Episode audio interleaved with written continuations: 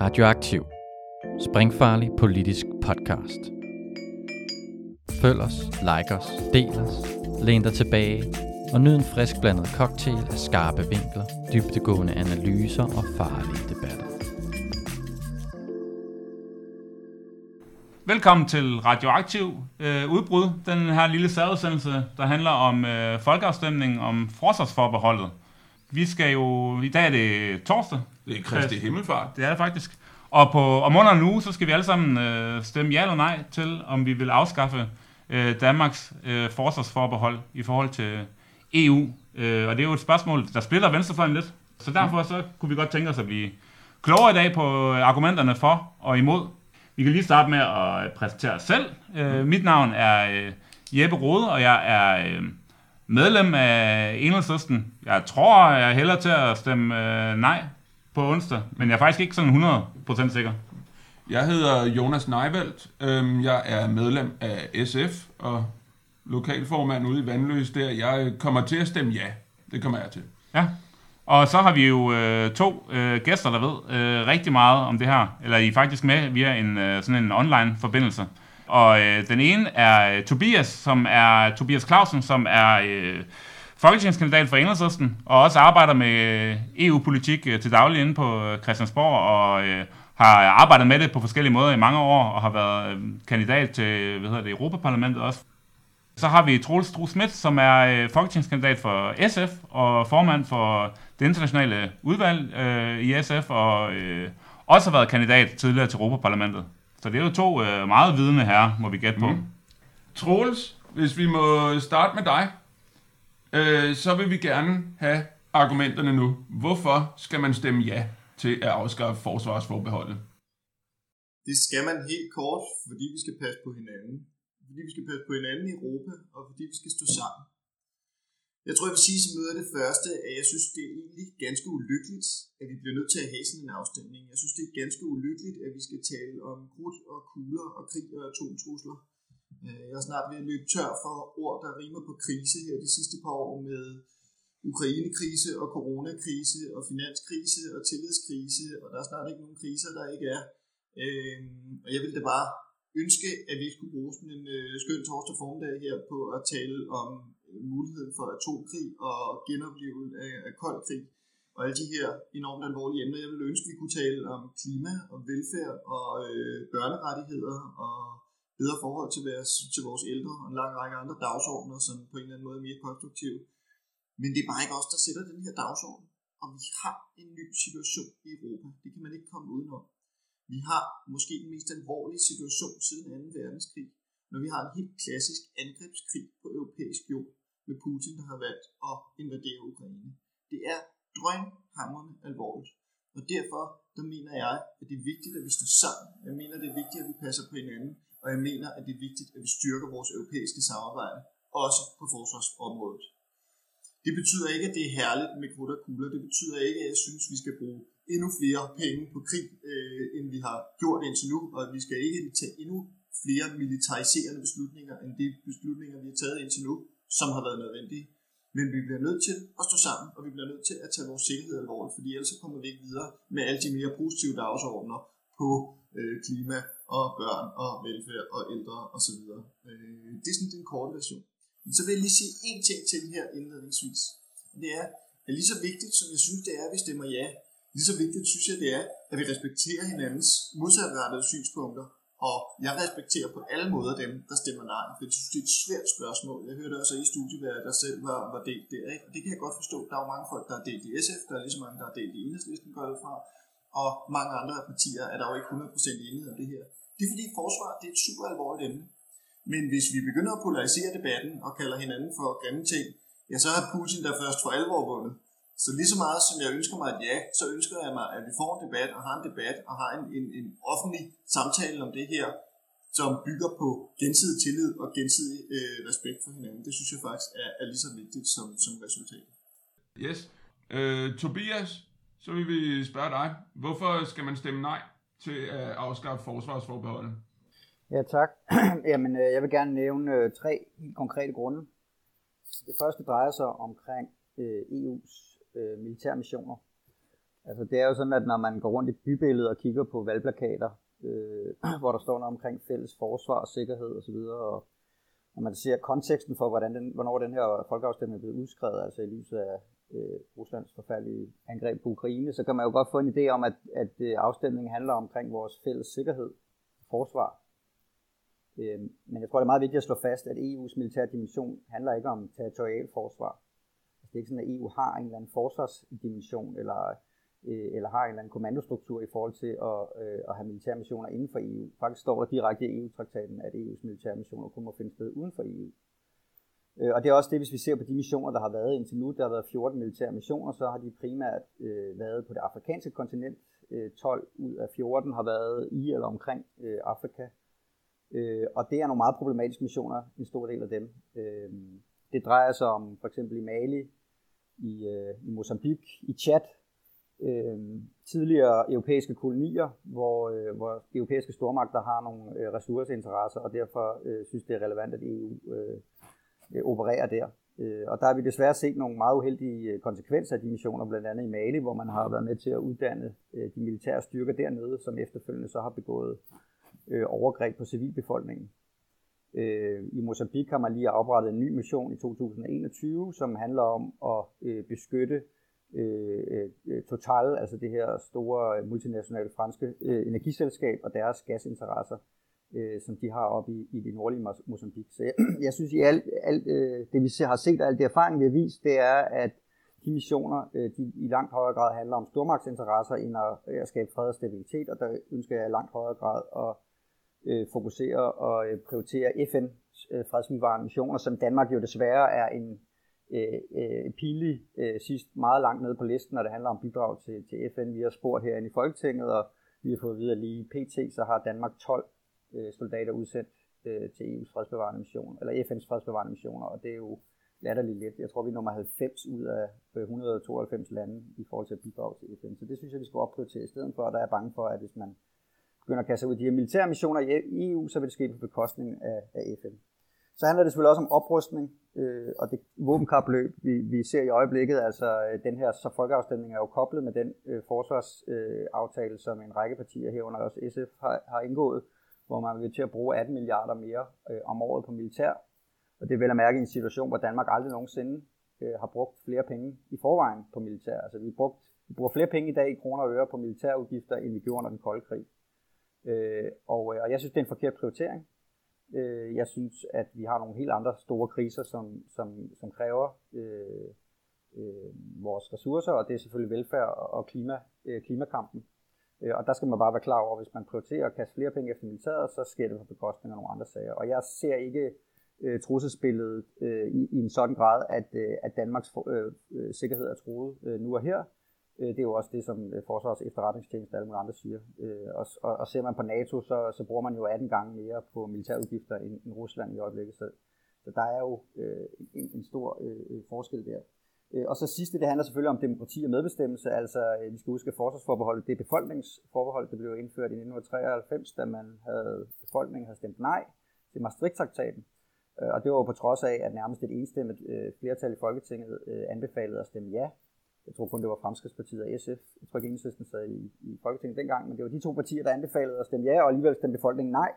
Så det er jo en sikkerhed for befolkningen for, at et flertal i Folketinget ikke overgiver mere suverænitet til EU på det her, øh, det her område, altså på det militære område. Og hvis man afskaffer forsvarsforbeholdet, så har man også afskaffet den garanti, og så kan man ikke være sikker på at blive spurgt øh, i fremtiden, hvis der skal afgives øh, suverænitet til EU. Øh, og det er også klart, at hvis vi først har afskaffet forsvarsforbeholdet, så får vi det ikke tilbage. Øh, så det er en beslutning, der ikke kan fortrydes. Så jeg, jeg synes, man skal, skal stemme nej 1. juni, øh, blandt andet med udgangspunkt i de her argumenter. Troel, skal du ikke se det? Øh, hvis, øh, hvis missionerne foregår ude i Afrika, hvordan, øh, hvordan styrker de så øh, Europas forsvar under den nuværende nye situation med, øh, med Rusland som en aggressiv stormagt på det europæiske kontinent, hvis, for, hvis øh, det europæiske forsvarssamarbejdes missioner alligevel ikke er i Europa? Der er et før og et efter Rusland gik ind i Ukraine. Og det er da fuldstændig rigtigt, at mange af, Europa, af EU's missioner har været i Afrika indtil nu. Nogle har været sympatiske, nogle har været mindre sympatiske. Sådan er det generelt med EU. Jeg har aldrig stået på den fløj, der siger, at vi skal hylde EU. Jeg har altid stået på den fløj, der siger, at vi skal bruge EU og bruge EU konstruktivt. Og øh, Tobias kommer med nogle eksempler på missioner, der har været til dels vellykket. Jeg synes, du tegner et lidt sort billede af det, at sige, at EU kun går ind og beskytter øh, oliefirmaet Totals interesser. Altså, de, flertallet af de her missioner har trods alt været statsopbyggende, og de har været sikkerhedsskabende. Jeg er helt med på, at de ikke har været perfekte, og at vi kunne sagtens diskutere, hvor meget det virker at bekæmpe øh, pirateri ud fra Somalias kyst. Men pirateri ud fra Somalias kyst, det handler altså ikke kun om, som vi hører så tit, at øh, EU selv har overfisket ud fra Somalias kyst og Afrikas horn, for det er rigtigt. Det handler altså lige så meget om at beskytte nødhjælp. Det handler altså lige så meget om at uddanne øh, politifolk og uddanne øh, statsfolk og prøve at skabe en statsopbygning i stater, som Mali, som Somalia osv.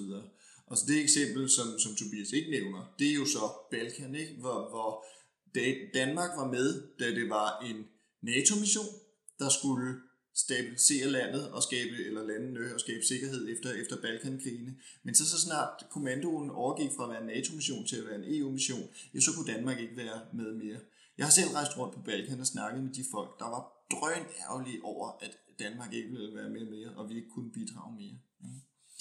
Tobias taler meget om, at det er vigtigt, at vi gør det her i, i FN-regi, og jeg er da fuldstændig enig i, at FN er et super vigtigt øh, forum at klare så meget i som overhovedet muligt. Men altså, jeg har faktisk selv arbejdet for FN, jeg har været udstationeret for, for UNDP, jeg har arbejdet for FN's koordinationskontor både i, i øh, den Dominikanske Republik og rundt omkring andre steder. Hvis der er noget, som FN-missioner og FN-projekter øh, går op i, så er det da en lokal forankring, så er det da, at man tager vare på sin egen sikkerhed. Så jeg er fortsat ikke helt overbevist om det her argument om, at det hele skal være i FN-regi og i NATO-regi, som vi også hører enhedslisten rigtig meget at sige, fordi altså NATO består af, som bekendt, de europæiske lande, og så øh, USA og Tyrkiet. Og vi kan bare ikke regne med, at USA opfører sig særlig øh, fornuftigt på det udenrigspolitiske område. Det har de i hvert fald ikke gjort de sidste par år. Indtil for to år siden, der havde vi Trump i det hvide hus. Han var millimeter fra overhovedet, og, eller fra at sige, at, at øh, han ville melde, øh, melde USA ud af NATO på Sikkerhedskonferencen i München 2018. Og selvom han lidt mega gør det, så har amerikanerne jo ikke lavet andet end at råbe op om, at vi selv skal tage vare på vores egen sikkerhed. Samtidig så hører jeg øh, Tobias sige, og Tobias ellers al respekt for dine gode argumenter, fordi som sagt, jeg synes ikke, vi skal, vi skal sætte det her polemiserende eller polariserende op mod hinanden. Men jeg hører dig sige på den ene side, at du synes, det er en skændsel, at vi ikke bidrager med flere FN-soldater, og på den anden side, så er du ked af, at Danmark bruger for meget på militærudgifter. Og det synes jeg er svært at se sammenhængen i, for at sige det lige ud. Ikke? Altså, det er rigtigt, vi i SF har gået med til den nationale kompromis på forsvarsområdet, hvor vi har sagt, at vi synes, at vi skal bruge 2% på vores forsvar. Der kan jeg kun sige endnu en gang, det mener vi, fordi at vi står i en ny situation. Det er drøn ulykkeligt, at vi bliver nødt til at bruge de penge, men vi kan simpelthen ikke sidde overhørigt, hvad der er sket. Kommer det her til at gøre en forskel for Ukraine nu og her, om Danmark er med i forsvarssamarbejdet eller ej? Nej, selvfølgelig ikke på den korte bane.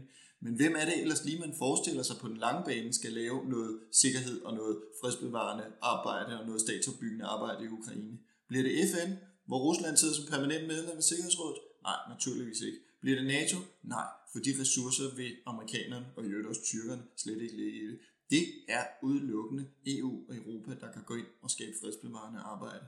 Så det er da fuldstændig rigtigt, at nu og her Danmark ikke truet, truet, men vi har altså en fuldstændig ny situation, og det er da afgørende, at Danmark får lov at øh, deltage i europæisk forsvarssamarbejde.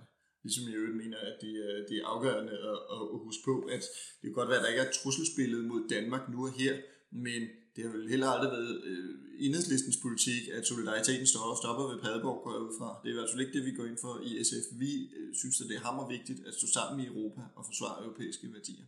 Og det er der også en sikkerhedsdimension i. Tobias, det skal du selvfølgelig have lov til at svare på, men jeg vil også gerne spørge dig om en anden ting. Øh, det er i forhold til den her øh, nye sikkerhedspolitiske situation, som vi kalder den, øh, der er opstået i kølvandet på, øh, på Ruslands invasion af Ukraine. Hvordan skal vi imødegå den her situation, hvis vi ikke skal opruste?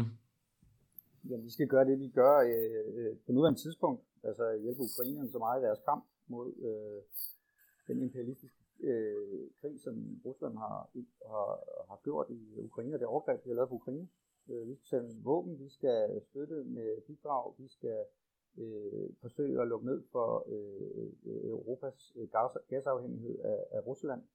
Øh, altså det tror jeg i virkeligheden vil sende et meget større signal. Altså der bliver meget snak om fra ja-siden om, at vi, vi skal afskaffe det her forbehold, fordi så sender vi et signal til Putin. Altså jeg tror grundlæggende set, at Putin er fuldstændig ligeglad med det danske forsvarsforbehold. Jeg tror ikke engang, han aner, at det eksisterer.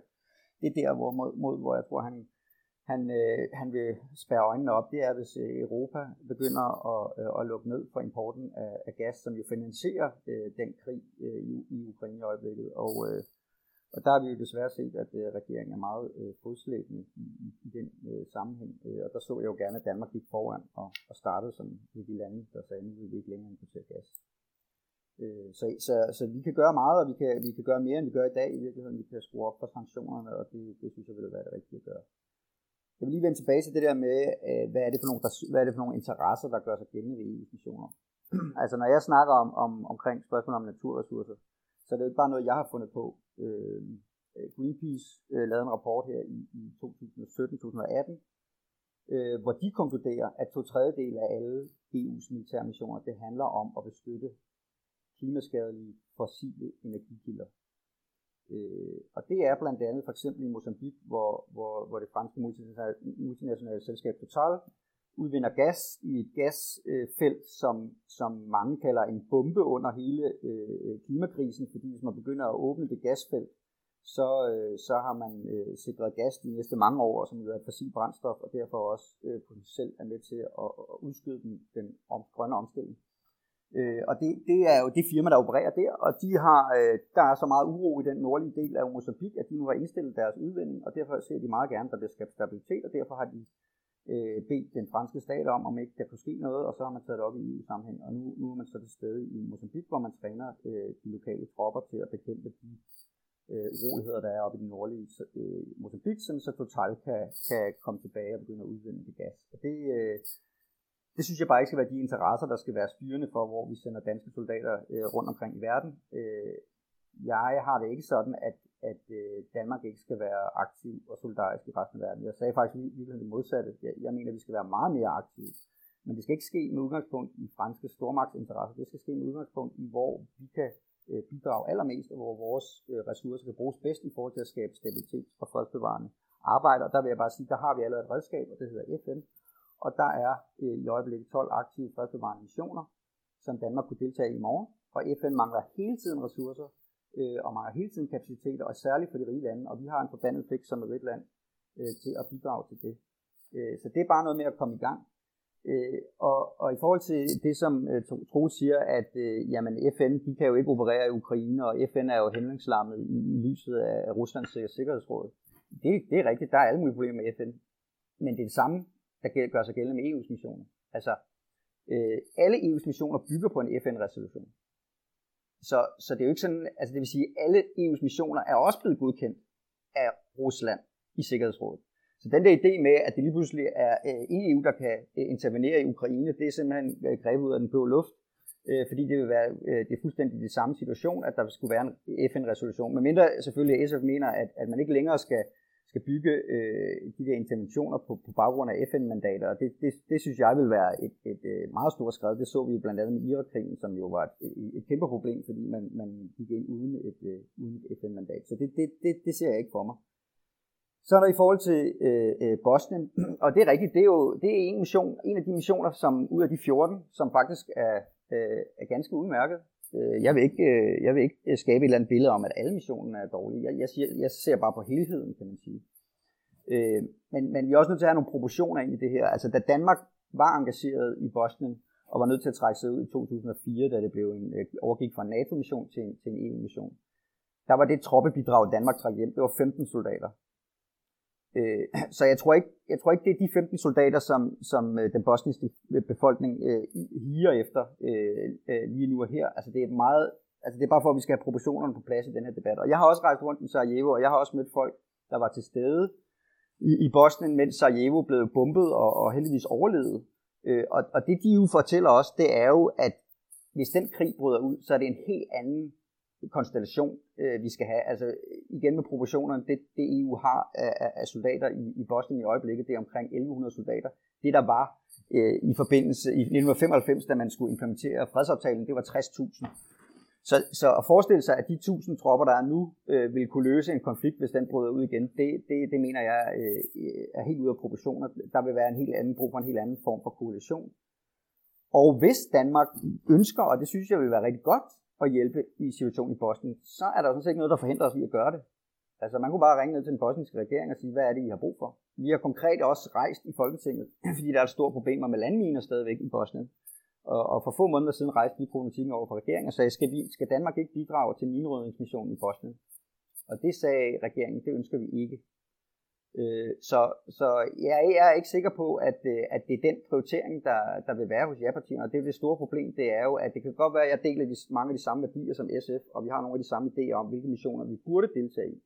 Men det er jo desværre ikke os øh, alene, der bestemmer, øh, hvad det er for nogle missioner, vi skal på. Det vil være et flertal i Folketinget, og jeg forudser og frygter, at det vil være et andet flertal end det, vi ønsker, som vil sende Danmark afsted på alle mulige mærkelige missioner, og ned til, øh, ned til Middelhavet og træne den libyske kystmyndighed for at holde flygtninge væk og alt muligt andet. Og det ønsker jeg grundlæggende set ikke. Så, så, så derfor synes jeg, at, øh, at det er en rigtig god idé, at vi, at vi har det her forbehold. Også fordi vi har jo haft en diskussion om, hvornår skal man sende danske tropper ud.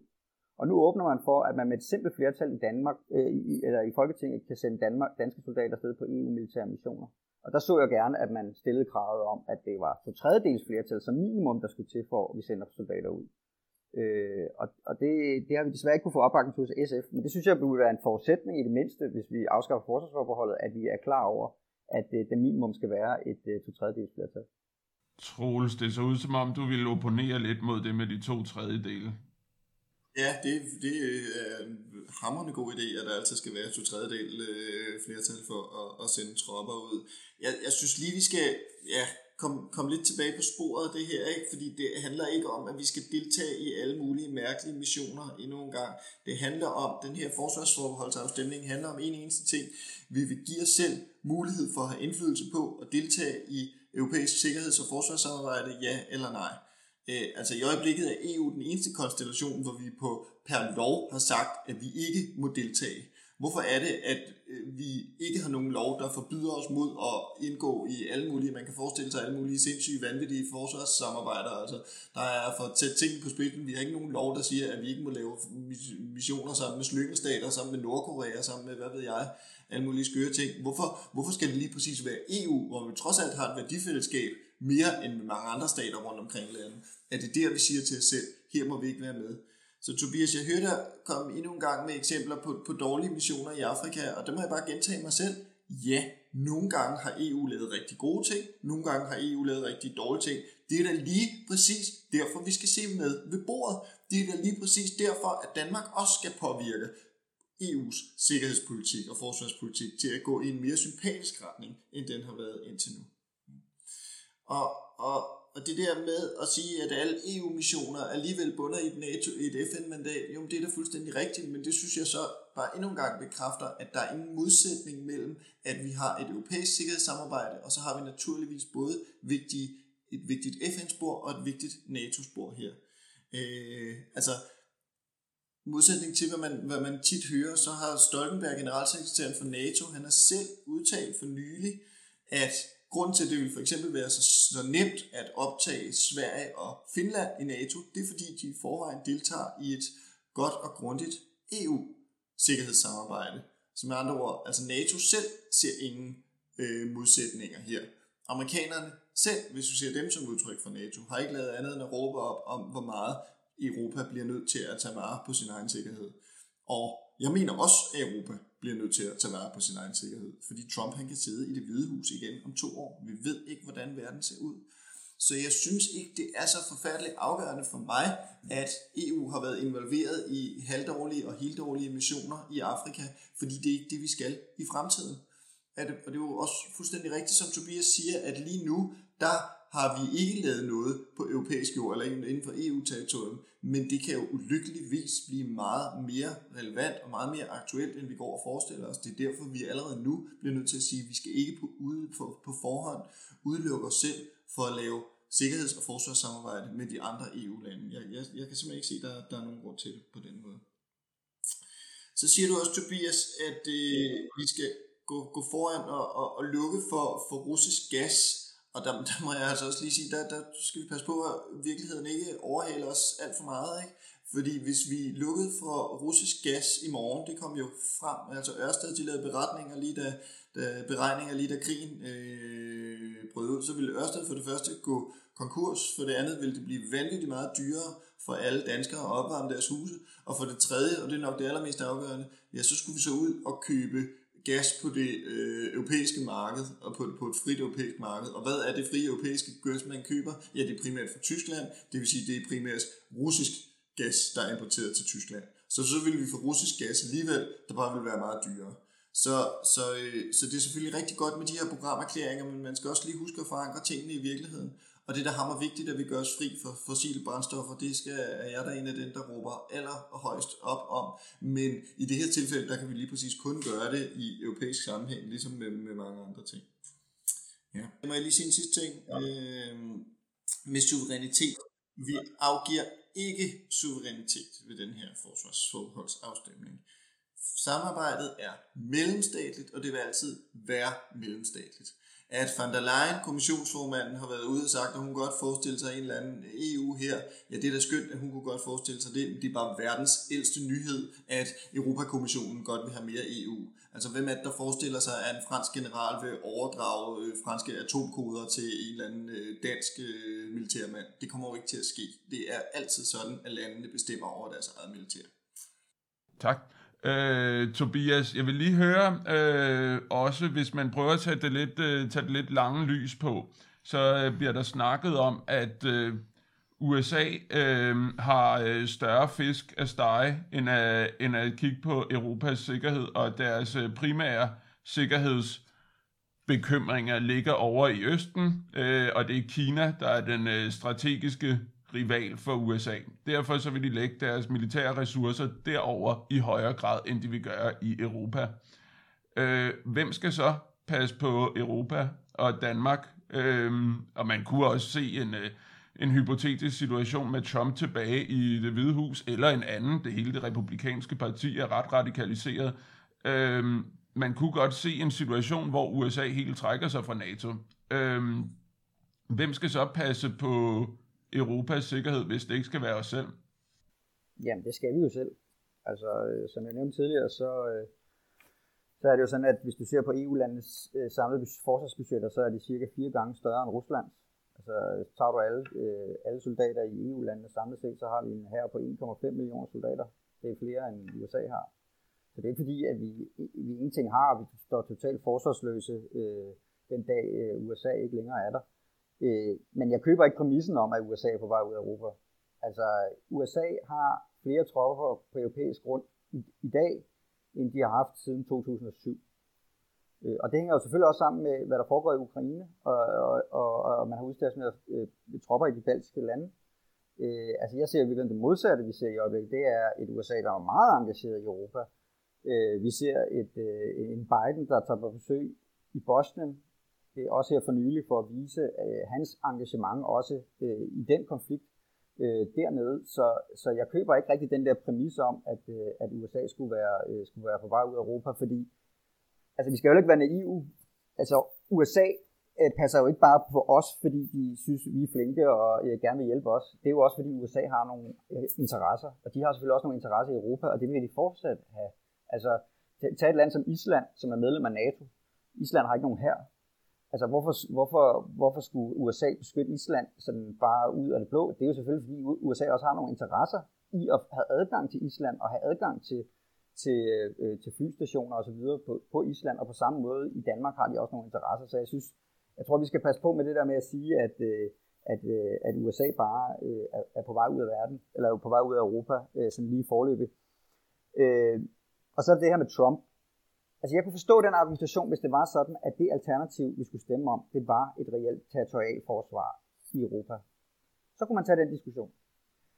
Men det er ikke det, vi, det, er ikke det der er i dag, og det er ikke det, der kommer ind for de næste 20, 30, 40 år.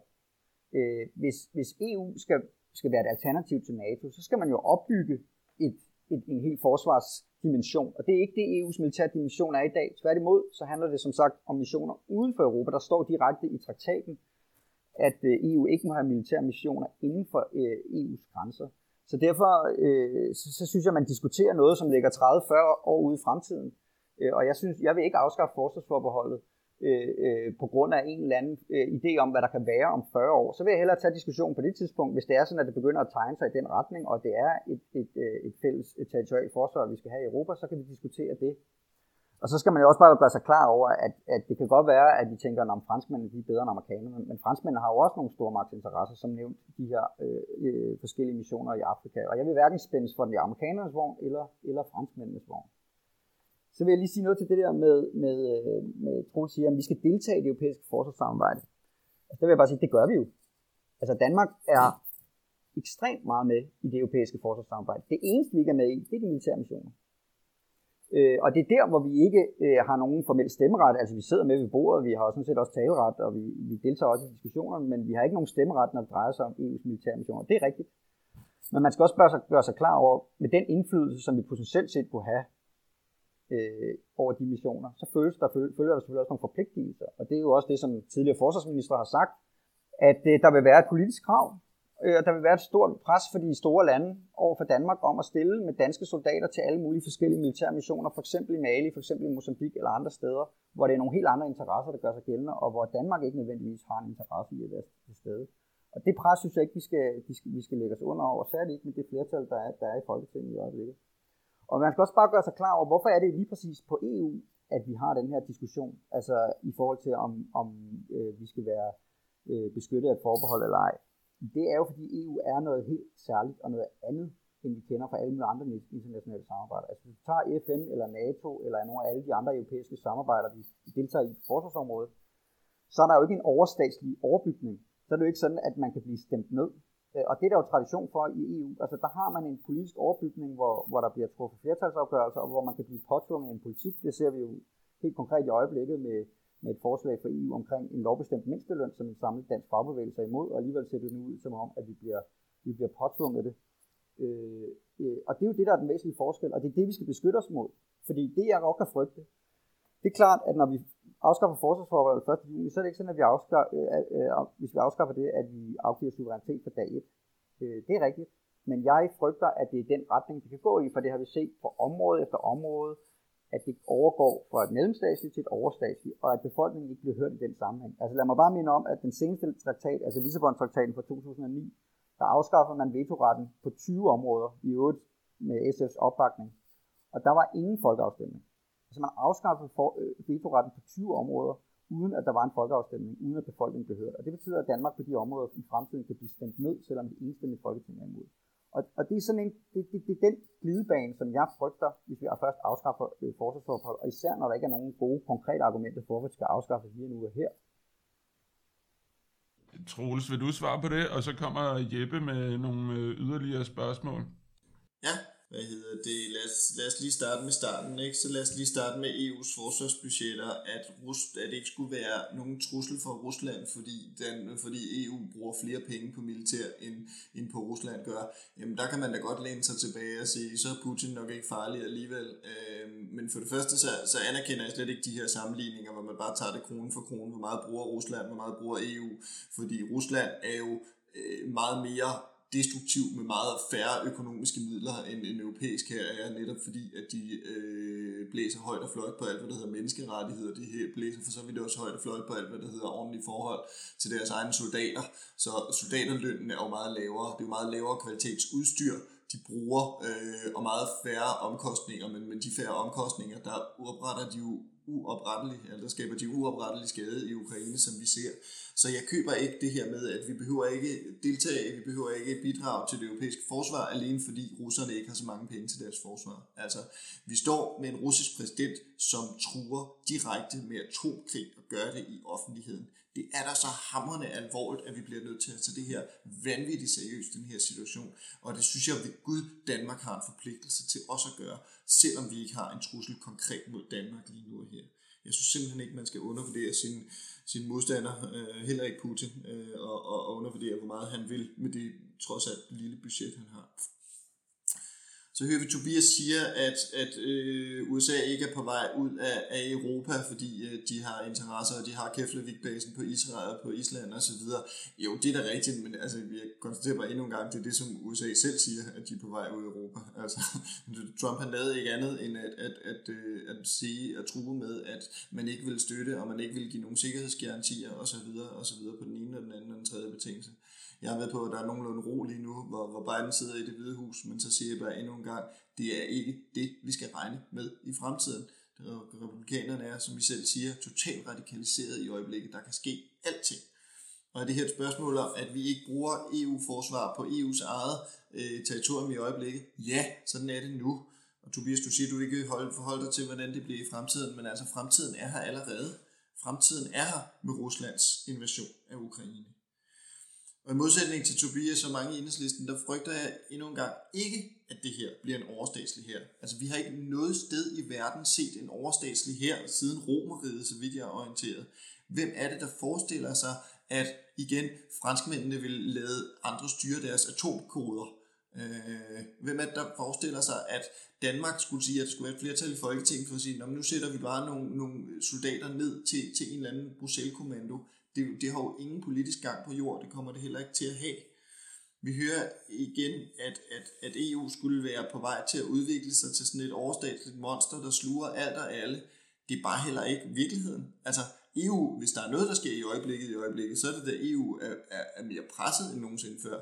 Det er ganske kort tid siden England overhovedet meldte sig ud af EU. Vi står med Ungarn, som er blevet truet med at smide ud, fordi de ikke deler vores andre europæiske værdier. Vi har store problemer med EU-integrationen, når det kommer til en lang række andre østeuropæiske lande. Ikke? Tjekkiet, hvor, hvor retsstaten ikke fungerer, som den skal. Øh, Polen har nogle af de samme problemer, osv. osv. Vi er der på ingen måde på vej til at få mere EU i øjeblikket. Vi prøver da bare at, at holde sammen på et minimum af europæisk samarbejde. Og det synes jeg sådan set ikke er noget dårligt. Jeg synes faktisk, det er, det er hammervigtigt det er en god debat, øh, og I har virkelig mange øh, argumenter begge to. Så se, øh, Tobias vil også gerne øh, sandsynligvis svare på nogle af de ting, du siger, men jeg kunne godt tænke mig lige at prøve at komme ind med, med to af mine øh, sådan, øh, bedste argumenter for henholdsvis et øh, ja og et nej, sådan umiddelbart som jeg, som jeg ser det. Nu må jeg se, om jeg kan øh, formulere det. Det, som jeg synes kunne tale for øh, et ja til at afskaffe forsvarsforbeholdet, øh, det er, at øh, jeg synes generelt, enhedslisten, øh, der mangler vi en... Øh, en ordentlig sikkerhedspolitik. Vi er jo mod NATO-medlemskab, eller ønsker i hvert fald øh, øh opbygge alternativer til det. Nu har vi lige haft på årsmødet, hvor vi så, ah, så kan vi ikke rigtig helt lige se, at vi skal ud lige nu, fordi der ikke rigtig er nogen alternativer. Men hvis vi gerne vil have øh, alternativer til, øh, til NATO, så bliver vi nødt til at se på, hvad der er af, af muligheder. Og jeg synes sådan, hvis jeg ser på det sådan groft set, så synes jeg, så synes jeg, der mangler nogle ting. Altså, fordi vi går ind for, øh, vi, går, vi, vi går ikke ind for NATO-medlemskab, vi går ikke ind for, for et EU-forsvarssamarbejde, øh, øh, og vi ønsker i øvrigt også en øh, dansk øh, nedrustning, så vidt, så vidt jeg ligesom forstår det. Øh, vores venner i, i Sverige og Norge, de går som konsekvens af deres øh, mod, modstand mod NATO øh, ind for faktisk at opruste det nationale forsvar. Altså, man bruger mange flere penge på, på militær.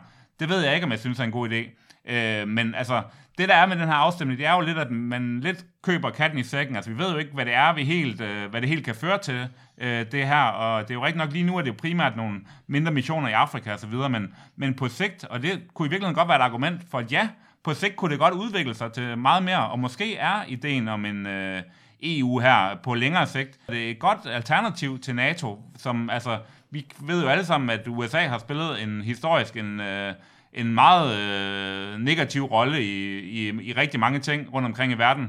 Øh, og vi havde øh, Trump øh, siddende for nylig, han kan komme tilbage og så videre. Og på den måde tænker jeg, måske kunne det godt være, at en, et stærkere europæisk øh, fælles forsvar kunne blive det der alternativ til NATO, som vi virkelig øh, ønsker os øh, mange på venstrefløjen. Øh, hvad, siger du til, hvad siger du til det, Tobias? Ja, men, men, men det, er, det er egentlig ikke, om jeg er særlig uenig i. Altså, øh, som sagt, så hvis den her diskussion det handlede om øh, øh, spørgsmål om et, øh, et territorialforsvar i Europa som alternativ til NATO, øh, så synes jeg, det var en anden diskussion. Men det er bare ikke det, vi stemmer om. Og det er slet ikke det, der ligger i korten. Altså, så ser man de planer, der ligger i EU, så handler det på ingen måde om at skabe et alternativ til NATO. Tværtimod så handler det netop om, og øh, hvis man læser EU's dokumenter, så øh, handler det om, at øh, vi, skal, vi skal samarbejde ultra tæt med, med, med NATO. Man har sågar brugt NATO's kommandostruktur i forbindelse med EU's militære missioner osv. osv., osv. Og, og det er ikke det, der ligger øh, i EU's, øh, jeg ved godt, man kalder det et forsvarssamarbejde, men der er ikke særlig meget forsvar i det. Det handler om militær øh, øh, operationer ude i verden, og det er det, der man vil opruste med, og det er også det, der ligger i kortene. Nu vil man lave sig en udrykningsstyrke på 5.000 mand i 2023. Altså det har jo ikke noget at gøre med forsvar, altså hvis man regner med, altså de 5.000 mand, skulle de forsvare os mod russerne, ikke? Altså det er jo, det er, jo, det er jo helt ud af proportioner. Ikke? Det handler om, at man skal kunne udsende dem i forskellige konfliktområder, hvor man har nogle interesser. Det er det, der ligger i kortene. Hvis det så er sådan, at vi om 10, 15, 20 år, 30 år begynder at, at se konturerne af et reelt øh, øh, alternativ, hvor man, hvor man snakker om at lave en, en decideret forsvarsdimension, så synes jeg, så kan man jo tage diskussionen op igen. Jeg synes bare, at det der med at, at udskrive en, en, en folkeafstemning på et tidspunkt, øh, hvor vi reelt ikke se, ved, hvad det er, vi, vi siger ja til, eller det i hvert fald ikke går i den retning af et forsvarssamarbejde, øh, det, synes jeg, det synes jeg bare ikke er, er det rigtige tidspunkt at tage den diskussion. Så må vi gøre det, når vi kan, når vi kan gøre det på et oplyst grundlag. Men, øh, men det kan jo både være et argument for et ja og et nej, og jeg har jo set folk på nej-siden også argumentere for, at det kan jo godt blive til en øh, EU her ret hurtigt, at øh, Scholz og øh, Macron og von der Leyen øh, ønsker en EU her. Øh, og hvis Danmark siger øh, altså nej til at afskaffe vores forsvarsforbehold, så er det jo ret definitivt, at hvis den proces kommer i gang i løbet af de næste 5-10 år, hvilket ikke ser usandsynligt ud, så er Danmark i hvert fald ikke med øh, i det. Er det ikke rigtigt nok, Tobias? Nej, men så kan man jo tage en ny folkeafstemning. Altså, ja, det er jo sådan med de her folkeafstemninger, det er jo, hvis, hvis der er en ting, man er, man er sikker på, så er det, hvis man stemmer nej, så bliver man spurgt en gang til. Og, og jeg ved godt, der er de der diskussioner i EU, og, og, og der er også diskussioner om det. Altså når Troels siger, at der ikke er nogen, der ønsker en overnational her, så, så mener jeg, at det, det er forkert, fordi hvis du ser øh, for eksempel Olaf Scholz i, i, i Tyskland, altså den tyske øh, forbundskansler, han taler direkte om en, øh, om en, øh, en her under kontrol af EU-parlamentet i fremtiden. Men det er jo på den meget lange bane, og det er det, jeg siger, at hvis den diskussion kommer, så lad os tage det på det tidspunkt. Men, men der er jo ikke nogen med et realistisk blik på, på verden, der, der vil sige, at der, der kommer til at stå en EU her i morgen. Altså som sagt, så, så det man snakker om, det er en styrke på 5.000 mand, som er en udrykningsstyrke, som skal operere uden for Europa i 2023, altså øh, om, om øh, et til to år. Og jeg vil lige sige en ting, jeg glemte at sige før. Altså nu, jeg er nødt til at svare på det der, som, som Troels sagde. Altså han fremstiller som om, at jeg ikke mener, at Rusland, eller Enhedslisten ikke mener, at Rusland er en trussel. Altså det mener jeg i høj grad, det er. Selvfølgelig er Rusland en trussel. Og selvfølgelig skal vi diskutere, hvordan, hvor, hvor, hvordan vores sikkerhedssituation er i lyset af det, der sker i Ukraine. Andet vil jo være fuldstændig vanvittigt. Men spørgsmålet er bare, om løsningen på det, det er, at Danmark bruger endnu flere penge på militær. I en situation, hvor vi aldrig nogensinde har brugt flere penge på militær. At det løsningen øh, øh, på Rusland, det tror jeg ikke. Fordi som sagt, så bruger vi i dag i EU samlet set fire gange mere end Rusland på militærudgifter. Jeg tror ikke, at Putin bliver mere afskrækket af, at vi bruger fem eller seks gange mere. Øh, det er ikke der, problemstillingen ligger. Øh, det, der i første omgang er, er det, der, hvor vi bør sætte ind, det er i forhold til at hjælpe Ukraine helt konkret, og det med våben, det med støtte, nødhjælp, genopbygning, øh, øh, og selvfølgelig også på længere sigt, når, når freden selvfølgelig forhåbentlig øh, indfinder sig, øh, øh, hjælpe øh, øh, der, øh, og, og udfase øh, vores brug af gas, så vi heller ikke finansierer den krig. Og det er noget, vi konkret kan gå i gang med i morgen, og det, øh, det har egentlig ikke så meget at gøre med forsvarsforbeholdet i forlængelse af det, kan man sige, så er et af mine bedste argumenter øh, for at, at stemme nej på onsdag, det er, at det her, altså, som Tobias også nævner med oprustning, på en eller anden måde, så det er jo ikke det, vi stemmer om direkte, men det er jo blevet kædet sammen med. For mig, der er der i hvert fald en klar forbindelse mellem den her afstemning, og så den øh, aftale, som der blev lavet af SF og øh, konservativ og Venstre og Radikal og Socialdemokraterne, som blandt andet øh, involverer, at vi skal bruge, vi skal op på de her 2% af vores øh, for, øh, BNP til at bruge på militær, og det vil betyde rigtig, rigtig mange øh, milliarder hver eneste år, som jo øh, kunne gå til alle mulige andre ting, som vi så skal bruge på, på militær, og, for, og altså, de kommer og præsenterer sådan en aftale, og så beder de danskerne bakke dem op ved at stemme ja til den her folkeafstemning. Og det er i hvert fald, altså der er i hvert fald noget helt klart hos mig, der tænker sådan, det, det, vil, altså, det er jo en total forkert retning at gå i, og skulle bruge mange flere penge på krudt og kugler. Øh, og det er jo bare, øh, altså efter min tanke, sådan noget med, at SF vil vise sig som regeringsduelige, at de overhovedet kan gå med på sådan noget. Altså jeg synes, det, det er totalt langt ude, og vores eneste måde sådan, som befolkningen sådan ligesom til at sige nej til det, det er jo, at vi også stemme nej ved give dem en øh, Olfert her på onsdag. Øh, og det synes jeg er et godt argument for, for at stemme nej. Øh, hvad siger du til, til det, Troels? Er SF totalt på øh, oprustning lige pludselig, eller hvad? Du, Jeppe, du sagde det jo heldigvis helt rigtigt først. Du startede, du startede med at sige, at det er overhovedet ikke det, den her afstemning handler om. Og det er vi fuldstændig enige om. Det er overhovedet ikke den her øh, afstemning handler om. Men vi kan da godt tale, tale om, øh, om øh, forsvarsbudgetter, så i stedet for bare vi er enige om, at det er overhovedet ikke det, det her handler om. Det handler om, hvorvidt vi vil samarbejde med de andre lande. Nå, så lad os da tale om forsvarsbudgetter. Øh, og jeg må sige, jeg bliver lidt, altså det er jo meget sjovt at drille hinanden lidt og så videre. Og gud, hvor har vi hørt det der, mange kommentatorer, der bliver med det der. Alt SF gør, det bliver forklaret med, at nu vil vi være regeringsduelige. Altså som om vi ikke var et parti, der gør 100% hele vejen igennem det, vi synes er rigtigt. Så kan man være politisk enig eller uenig. Men, men jeg er lidt træt af det der med, at så skal SF have en Olfert, eller hvad det, hvad det var, du sagde. Altså det er meget sjovt, men hvor er det dog også ulykkeligt, at folk både øh, bedømmer partiers handlinger, og også generelt du stemmer ja eller nej til et, noget så alvorligt som vores fælles sikkerhed og forsvar, fordi man vil give partiet Olfert, i stedet for at tage, sikkerhed, til, tage stilling til, hvad der er bedst for, for Danmarks, øh, hvad, der, hvad der er bedst for Danmarks og Europas sikkerhed. Nå, Hvorfor skal vi så bruge flere penge på forsvar? Jo, det bliver vi sådan set nødt til igen, fordi vi står i en ny situation. Øh, og om tingene er kædet sammen, ja, det er vi Gud kædet sammen, altså det nye forsvarsbudget er vi Gud kædet sammen med Ruslands øh, handlinger. Vi er jo så trods alt i den lykkelige situation, kan man sige, at øh, vi nu har fået de borgerlige med for første gang på at hæve det, man kalder det strukturelle underskud. Det betyder i bund og grund, at pengene ikke bliver taget fra nogen som helst velfærdsbudgetter eller klimabudgetter eller andre steder, hvor der så sandelig også er brug for penge. Nej, de bliver taget ved at finansiere Danmarks politik på en anden måde, end vi har gjort indtil nu, hvor vi ikke længere kører sådan en super konservativ sparepolitik, men rent faktisk også øh, benytter de finansielle muligheder, der er for Danmark at øh, udskrive lån i forhold til statsø i form af statsobligationer osv. Så det er jo positivt. Er der nogen garanti for, at det dækker det hele? Nej, det er der ikke, på trods af alt, hvad mange siger, fordi det er jo enormt store beløb, vi taler om. Men jeg må bare sige endnu en gang, vi bliver nødt til at øh, bruge de penge. Altså fordi vi kommer ikke videre med hverken klimadagsordenen eller velfærdsdagsordenen, hvis vi står mod en alvorlig sikkerhedstrussel mod Danmark. Det er ikke noget, som jeg også sagde i starten, der er fedt at snakke om. Det er ikke noget, som er nogen særlig konstruktiv dagsorden. Det er bare hammerne nødvendigt, som Europa ser ud nu, og der er bare ikke så meget at, at diskutere på det, på det front. Altså det, det, bliver, det mener jeg, at det bliver, vi bliver simpelthen nødt til at tage vare på vores egen sikkerhed. Tobias, hvad tænker du om uh, hele det her oprustningssaløj? Jo, men altså, jeg vil starte med at sige, at, at der er faktisk en sammenhæng mellem den her afstemning og oprustningsspørgsmålet, fordi det er sådan, at øh, regeringen har sagt, at øh, hvis vi afskaffer forsvarsforbeholdet, så vil man melde sig ind i det, der hedder PESCO, som er en del af EU's militære dimension. Øh, og der er øh, 20 juridiske forbind, forpligtelser, man binder sig til, og, og den første, øh, som man finder på listen, det er stigende forsvarsudgifter. Øh, og derfor er det klart, at, øh, at man vil forpligte sig fremadrettet til at bruge endnu flere penge på, på militær oprustning, og det er også det, der ligger i hele øh, den udvikling, der er i EU, det er, at man ønsker oprustning. Øh, man har lige lavet en ny forsvarsfond, som skal bruge 60 milliarder kroner over de næste syv år på at støtte den europæiske våbenindustri. Så, så, øh, så, så det er der ingen tvivl om. Og jeg vil sige, i forhold til de der 18 milliarder, altså det er jo første gang, øh, det er første gang, jeg har øh, hørt, at man kan finde 18 milliarder øh, at bruge på et eller andet, uden at det går ud over velfærd eller de klimaudgifter, som, som er helt nødvendige i øjeblikket. Altså det, det, det, den, den magiske øh, kuffert vil jeg da gerne øh, gerne have, så man lige kan hive 18 milliarder op, uden det har nogen som helst konsekvenser, fordi og det mener jeg selvfølgelig ikke har noget realitet i virkeligheden, altså det har der også masser af været ude at sige. Vi havde Mette Frederiksen her forleden, der sagde, at det kommer til at, kommer til at skulle lave reformer og spare de næste mange år, fordi nu er kassen altså tom.